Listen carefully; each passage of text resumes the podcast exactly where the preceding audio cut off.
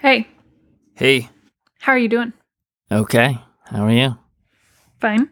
How'd you sleep? Um, moderately last night. What is moderate? What? What about you? I slept a full like nine hours. Oh, I wow. sleep well all the time. Um, about six hours, which is not ideal, but does not leave me, you know, incapable of functioning. What leaves you incapable of functioning? It's been so erratic lately. I don't know because there's sometimes when I'll stay up almost all night and be fine, but then eventually you crash. What do you mean you stay up all night? Just have not been sleeping real regularly since like February. I could count on one hand the n- number of like good quality nights of sleep that I've gotten. I wake up a lot. As soon as I wake up in the morning, I need to get out of bed. I don't feel like exhausted in the proper way that I normally know I need to go to sleep, Mm-hmm. but I also don't feel like rested. I feel like there's a lot of need for journalism right now and a lot of opportunity and so much to try to keep up with and understand and so many people to talk to uh, that it there's a constant feeling that I'm you know whatever I'm pursuing I'm leaving something else undone. You've been writing a book, teaching a class, and trying to know everything about coronavirus at know, the same time. trying to be useful also to just people in my life and and random people who are writing to me wanting help. Yeah. You could spend 24 hours a day just trying to keep up with where are we on serology testing? Where are we on nursing homes? What's happening in all these Mhm. different countries? What happened in the White House briefing today? Are there restaurants? Like, how is the economy? And these things all feel super urgent to me right now. And the only way I've been of value is by like synthesizing. So you feel like your value is tied to like knowing everything. so I am worried about you. I'm concerned about you. you sound like it. I don't think you've been sleeping enough. I became truly concerned about you last week. I called you and I was asking you some questions, and um, I just want to play you a bit of what happened. Let's Oh see if you no. can hear this. I'm so so tired. I was literally up all night. I'm just so exhausted. This is embarrassing.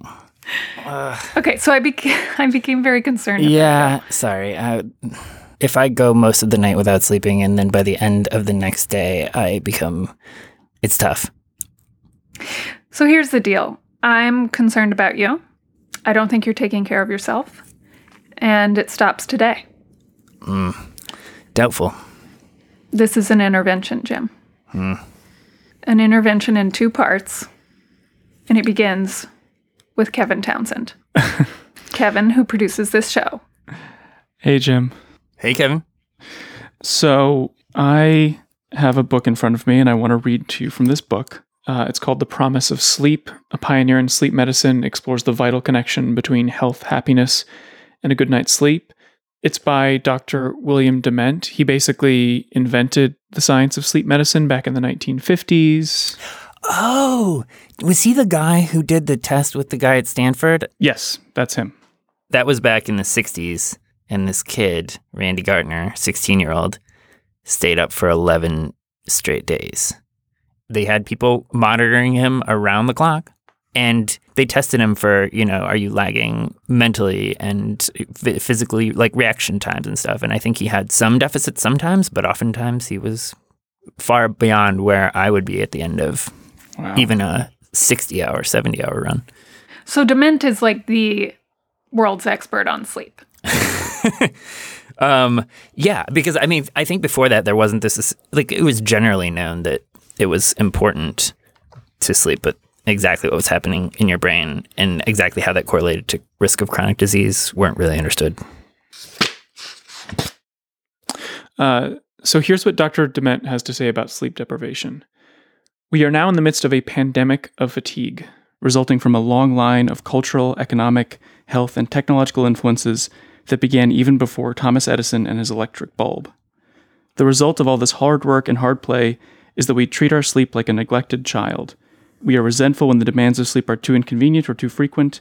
When we finally go to bed, we are frustrated when sleep doesn't come quickly. We express a longing for sleep while putting everything else ahead of it, spurning its cries for attention until it turns destructive. Never before in human history has a disparity between the amount of scientific knowledge and the benefit of that knowledge to society been so tragically vast. Kevin, do you have more points that you think Jim is not understanding? Uh, far be it from me to teach Jim any Nope. science or medicine here. It, it- it's helpful to be reminded of, for sure. Um, he writes that, quote, napping is by far the most important and effective tool for coping with sleep crises. Adult napping should not have a bad connotation. Many people feel like napping is only for children, the sick, the lazy, the elderly. The phrase caught napping reflects people's belief that for healthy adults, napping is the most blatant manifestation of sloth. My fellow sleep specialists and I are campaigning to rehabilitate napping and demonstrate that taking naps is an excellent and respectable strategy for sleep management. Naps can make you smarter, faster, and safer than you would be without them. They should be widely recognized as a powerful tool in battling fatigue, and the person who chooses to nap should be regarded as heroic. So, what do we know about that connection between sleep and health? It's one of those lifelong things where any single night of bad sleep is probably not going to result in an acute health problem. So we think it's okay. But uh, over time, it wears on you like just a thousand tiny needles, and you eventually are at higher risk for just all kinds of diseases. So, you are putting yourself at risk right now Yeah. by not sleeping. Um. Yeah. Yeah. You are damaging your health. hmm And I know you as a person who, in every other way, you're sort of obsessive about health. But for some reason, sleep is not something you're prioritizing. Like if you ate junk food for three months, you would be freaking out, right? Yeah. But you're telling me you've had like bad sleep for three months and you know it's bad, but you're not like seeing it as an urgent problem you need to fix. I don't think you're taking this seriously. No, I have a sense that I can do it temporarily. There's just right now that I feel that it's felt like we're in a time of immediate crisis. So there's Mhm. just so much to be done. It's not my intent to, I know it would not be possible to keep this up forever. I know it's wearing on me physically. And I have these lapses of like almost total non functionality and like real clear evidence that something bad would happen if I kept this up. And so I hope to sleep for a whole year in 2021. I really think you're not hearing me. No. You are damaging your health by not sleeping. Yeah. And you, of all people, know that. yeah. Um, but I think I'm also improving my health by feeling like purposeful and helpful to people. Um, every time I do something for myself, I am going to be not giving someone else their due. So you feel guilty about sleeping. Yeah. You are damaging your health. And I think it can't go on any longer. Uh, well, So I mean, it can. you are really resisting this intervention. I think it's very no. I would love um, for someone to tell me that I could get everything accomplished and and also sleep more. Here's the deal knowledge is not the problem for you, obviously. You are having some deeper problem with, about self care where you're feeling like, and I understand this is a crisis, you feel like you have a job to do, Mhm. but that is damaging to you. So here's the deal this is intervention stage two. I'm bringing in some help. I actually have an expert. Her name is Tricia Hersey, and she's otherwise known as the Bishop of Naps. She's the founder of a project called the Nap Ministry, where she encourages people to nap, Wow. and she's going to tell you how to nap. All right. Hi, Tricia. Hey, Katherine. Jim's on the line. Hi, Tricia. Hey, Jim. How are you guys? Well, I'm doing all right. I'm concerned about Jim, but we'll get to that. I love that Um, you're concerned. So nice. how are you? I'm holding on. I'm still standing, and I'm day by day. Tricia, will you introduce yourself to Jim and to our listeners? Of course. So my name is Tricia Hersey, and I'm founder of the NAP Ministry. And the NAP Ministry is an organization that examines the liberating power of rest. We um, name sleep deprivation as a racial and social justice issue. And this project um, with the NAP ministry came out of my own experiences with exhaustion.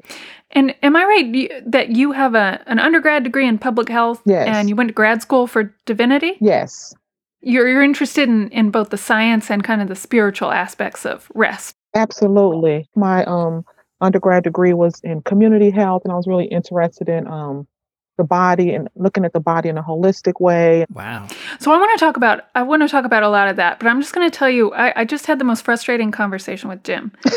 so Jim hasn't been sleeping for three months. Three months, okay. He has been sleeping maybe five hours average a night, but sometimes less. Okay. And he feel he told me he feels like every moment he rests, he's not doing something that he should be doing. Mm, yeah. I mean, also just consumed by lots of worry for the world generally hmm and specific people in it. But normally I can put that aside Yeah. and go to sleep. But Right. these are, uh, you know, extenuating circumstances. Yeah. So so Jim, we just talked about the science. Jim knows the science. He knows that he's basically putting himself at all sorts of health risks Right. and everything by not taking care of rest. But it's not I can't get him to take it seriously. um, he just doesn't seem to care. So I was hoping that you could help. Um, both with some practical tips, but also like if we can convince him somehow that he needs to take this seriously and that this is it is okay to rest, um, I think it would be helpful for him. But I'm failing at that. You know what? It really sounds like he is taking it seriously. And I it really to me sounds like this is a like he said, an extenuating circumstance. And we are at critical mass when it comes to like grief. Like I really want to speak about collective grief and the mourning that we're that's not happening right now for us that we Mhm. especially for people who are on the front lines, people who are very concerned. I know you told me Jim has been deeply writing about the coronavirus and the pandemic and um Right. really right in the midst of it. So in a lot of ways I want to first uplift that I don't think there's any particular right or wrong way to deal with anything that's going on. And I think um Thank you, Tricia. we need to take it easy on Jim. like we need to like uplift. Oh, no. Yes. My plan is foiled. is, this because- wasn't how it was supposed no, to go. because that's how I come at all of the hundred, hundred thousands of people who are following me. I always say, take it easy on yourself. This is a slow deprogramming. This is not a race. We are not in some type of um hit you over the head and you go lay down, please lay down. It's really about uplifting what is happening, removing those veils and like really sitting in the midst of right now. I don't think I think a lot of people are having issues with sleeping. I'm not sleeping as well as I um used to because I'm really worried as well about my family. I have a lot of elder elderly family members who have these um health issues. So I really even before the coronavirus told everyone who's following the Nap Ministry this is a gentle and easy and slow deprogramming. Um, we already know what the toxic systems are doing to us to make us think that we have to always be doing something. So we want to like counter it with saying that rest can look like a lot of different things. Um, rest doesn't have to be just him sleeping for a full eight to nine hours. You know, I don't think maybe that's not possible right now. But if the five hours are happening, if he's aware of it, I think he's very aware of it. Is that correct? would that would that be correct to say? Like, know- Yeah. yeah, okay, yeah, Yeah, I don't feel constantly exhausted in the way that I know, you know, real insomnia can catch up to you. I just kind of hit these walls where I become so exhausted I can barely function. And then I know I can Mm. sleep. But otherwise, if I have capacity in me, yeah. I am up and trying to basically correspond with people or take in information. yeah, I get that. Yeah.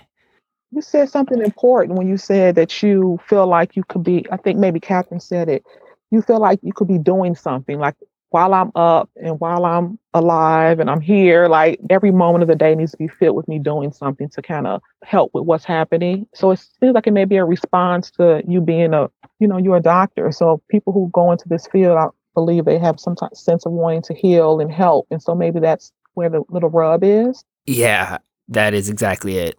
This feels like a moment because I studied public health too, Mm-hmm. you know, and, and I went to medical school and I and I have a lot of knowledge about this and what like there's just real problems of lack of information and lack of knowledge and lack of context here for a lot of people who are worried about things they shouldn't be or not worried enough about things they they should be taken Yeah. seriously. It feels like there's an infinite, infinite amount of work to do there. And this, I'm at a position right now that I've sort of trained for my whole career to actually be useful. Yes. And, and I don't want to squander that. I totally understand that. Yeah, I, you know, I, a lot of my work, I work with a lot of people who are um, community organizers. I do a lot of trainings with movement leaders, people who are like Black Lives Matter. They're on the front lines, meaning they're working 80 hours a week. They're planning direct actions. They really feel like, how can I be resting right now when the people who are, um, you know, causing all of this oppression in our world are not, they're not resting. So we have to keep up with them. You know, that's a true and real thing that we need to uplift before we can get to the point of being like, okay, let's get Jim a rest schedule and you must do it. You know, we we can't fight with you and say, okay, you're gonna lay down from one to two. And like I was hoping I could just berate him into into a nap, but y- the, your approach seems much more wise. But I'm I'm I'm humbled and shamed by by shows your you're- wisdom here. It shows you're a good friend. You're worried. So Yeah, no, and I appreciate it. What do you tell people who feel that way? yeah.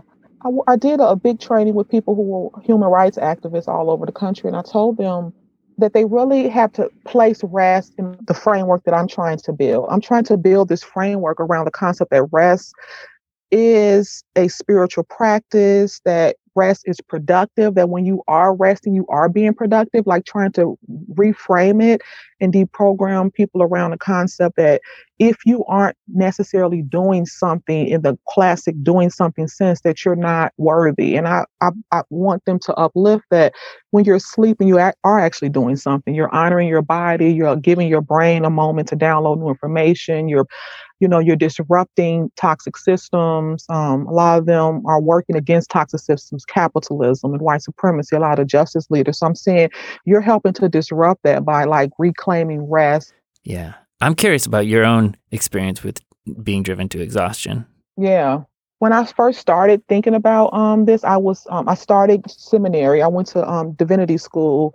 I had an eight o'clock class, so I'd be there by six in the morning, and then I wouldn't come home until sometimes after midnight, and then after that I would be up until three in the morning studying. And so that Wow. that it was hard. It was like really, really, really rough. And then I had a six year old son at the time. I'm married. Um, I was robbed like while I was walking home from school with my son at 3 p.m. We, I was robbed at a gas station.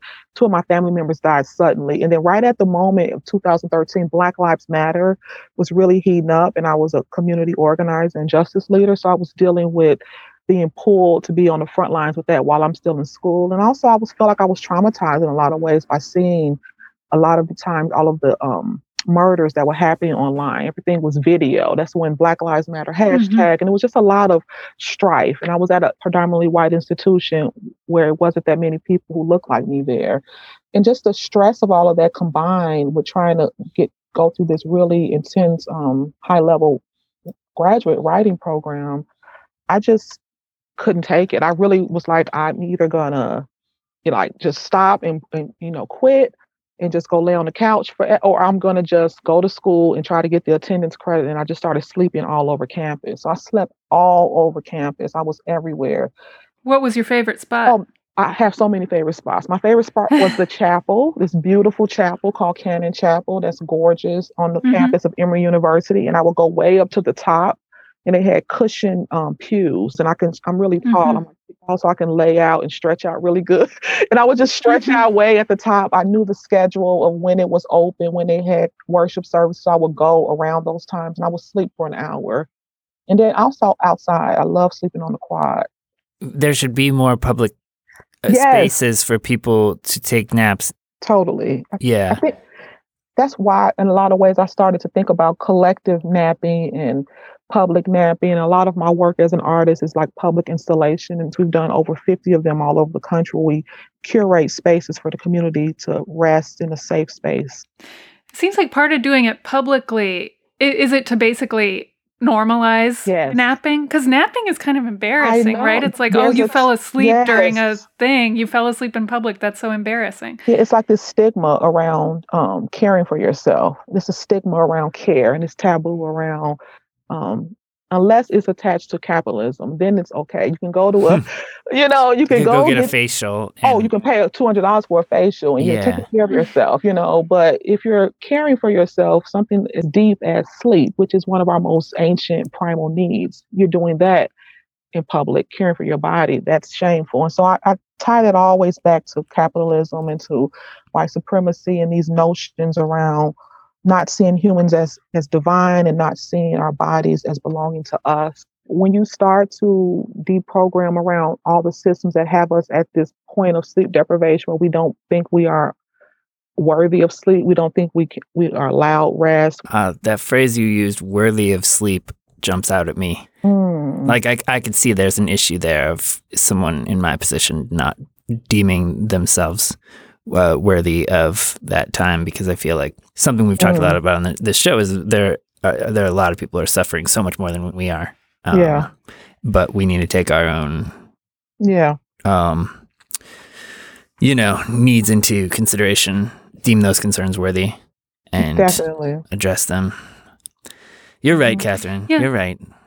He came around. Yes! It took Yeah. time. Yes. Sometimes you got to go in a circle to get back. Like, it's like we all came together. Yes, you're right. Man, this is like the most basic uh, method of convincing that I, I should know myself. but it's not first basic at acknowledge all. the concerns. We study this Um, part. I mean, we study this a little bit in my class. Like there are evidence-based modes of changing behaviors, and like hitting people with Hmm. stats and facts and figures, just like very rarely effective. Yeah. And actually changing their like reframing the problem or mhm. re uh, resetting the angle on which you're viewing it. Like you have to deem yourself worthy of sleep. Um, you know, you could show me all the brain scans or anything in Oh, the yeah. world, and that doesn't ha- it might not have the same effect as just having me think about it a different way. So now that we've uh, we've sort of gotten to Jim a little bit, I'm curious Yeah. if you I have mean, some so that practical. I'm good. I'm fine from here on out. no, The No session, the issues with counseling me. session helped. Like, Uh, well, once people sort of once you talk to people and sort of convince them of uh, mhm. just the idea that this is something that is okay to care about Yes. um, and to prioritize, what do you say? I'm so interested in your your idea that we can change how we think about rest or what rest looks like. That it doesn't have to be Yes. you know eight hours of sleep a night. So what do you what do you tell people or what do you suggest for for different ways of thinking about resting? Yeah, I always tell, always like lead this back to like intuition and body, like looking at the, the power of of somatics and the power of listening to your body and really the power of what slowing down could look like. So in a lot of ways, I want to reimagine rest to be um, a slowing down, a mindfulness, a paying attention. Uh, um, I, I believe silence is rest. I believe taking moments of silence is a form of rest. So really like looking at long taking long baths, a longer shower, um, prayer, meditation, daydreaming, doing a sun salutation in the morning. You may not can do a full yoga class, but doing a sun salutation, sitting on your Mhm. couch, you know, for a few minutes before you rush off to do 300 more things, giving yourself that 10 minutes of just intentional time and, and, and listening to your body. And so there's always an opportunity to find a rest moment and that um the time to rest is now because it's not a privilege it is our it's a right it's a human right Yeah, that's so interesting. I mean, because I think, you know, I've been thinking a lot about essential workers. Mm-hmm. I imagine a lot of people feel like, well, I just can't. It's not even an option. That's all they me, say. You Yeah. know? they say that to me all the time that's the number one thing i've heard when people are like oh you you do the nap ministry oh that sounds cute and nice but i don't have who has time to rest i, don't, I could never do that it sounds nice Right. but no this is what I, I always tell them is that that is a part of the brainwashing. That is the part of the brainwashing of living under toxic systems that tell you that white supremacy and capitalism has stolen not only our rest, but it's also stolen our intuition and our concept of actually believing in the the greatness and the beauty of what we can do. To think that in this day and age, there's no time for you to at least take 10 minutes to just like reclaim rest and daydream and go and like shut your eyes or deep breathe for a little bit longer before you get out of the shower. That is not true. That's all false. And that's been told to us by systems that don't see us as divine. So I tell those people part of this rest resistance is also reclaiming your imagination, reclaiming hope, reclaiming your intuition of knowing what's right and knowing there's always time for you to um, reclaim your body as yours. So I believe even the essential workers um, have 10 minutes before they take a shower in the morning and get out to their next while they're in the car before they step into the hospital into the ER they there's moments where you can um, integrate these throughout your day nothing like this has ever happened in our culture where the people that you didn't want to pay money are now the ones keeping America running like they're Right. keeping us alive literally I'm thinking about the grocery store people and the people coming to get the garbage there in front of my house I put the garbage out there and they're still coming to get it. They never stop once. And so I'm thinking Mhm. about all of those people and hoping that um on the back end, once everything is healed from the medical and physical, that we can begin to begin to keep uplifting these moments around labor and um what work can really look like. Yeah. Uh, That would be really wonderful. I worry right now that, especially as jobs are so few, a lot of people are feeling like only more like they have Mhm. to just keep grinding. And it's not at all a time to let up on anything. Mm, It's going to be a dark period. I hope we emerge better for it. But Mhm. I think it's so, you know, it, it's really helpful f- the way you had that perspective on reframing. And Right. I'm hoping that as people realize it's a, it's a marathon, you know, this is going to go on for a year or 2 mhm. and that's helping me to think like you know it doesn't help if you burn out where uh, in the first two months of it so no, it doesn't. Yeah. Well, I'm going to read one last thing because I, I saw this on your Instagram and I thought this was so helpful. Um, you're the NAP ministry, so people can follow you there. Yeah. But you gave some tips on here for uh, what resting can look like. And I'm just going to Mhm. read a couple of them if that's okay, because I think they're Of really course. helpful. Um, resting can look like closing your eyes for 10 minutes, a longer shower in silence, meditating on a couch for 20 minutes, daydreaming by staring out of window, sipping tea before bed in the dark, slow dancing with yourself to slow music. That's a good one. A sun salutation, a 20 minute timed nap, praying, creating a small altar, a long hot bath, not immediately responding to texts and emails, deep listening to a full music album, a meditative walk, knitting, playing a musical instrument, or deep eye contact. Mhm.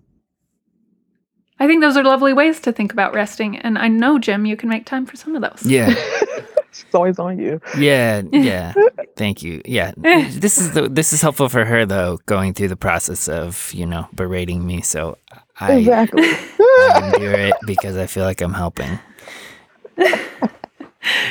Anyway, um, this was so wonderful. I feel better just having listened to you, and I know that people uh, will find this helpful. Just the idea that no matter your situation, no Yeah. matter the situation that we're all in right now, there are still ways to find at least small moments to Mhm. rest. Yes. Yes. Thank you so much. This was Thank so uh, having me. It's fun and helpful to talk to you. You guys are so fun. Where can people follow your work?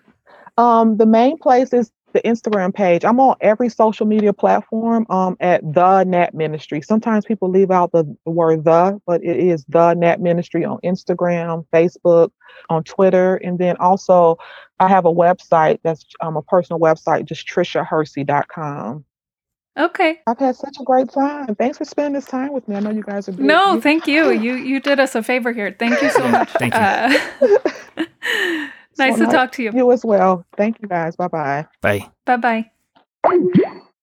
the experience of that conversation was restful and Yeah. very often the experience of just taking the ritual of talking to you is restful and i think i could do a better job of just appreciating those moments that do exist even when i'm telling myself how i'm so exhausted because i'm doing lots of stuff that's actually very wonderful and enjoyable and stimulating You're welcome, Jim. Oh, I yeah, know what you you're know, saying thank is you, thank, thank you. you. And I'm I'm you're I was happy to help. Um, this show today was produced by Kevin Townsend with help from Anna Waters and Jacqueline Landry. Write us at social distance at theatlantic.com and check out the Nap Ministry if you want more practical tips on how to find rest. And one more thing, I first heard about the Nap Ministry from Nesima Aberra, who's an editor here, who did a great post about the Nap Ministry on Instagram. So thank you to Nasima for inspiring this episode. That's it. That's it for today. All right, good. Get some sleep. All right. I look forward to hearing about your uh, rest practice. Thank you. All right. Bye. Bye.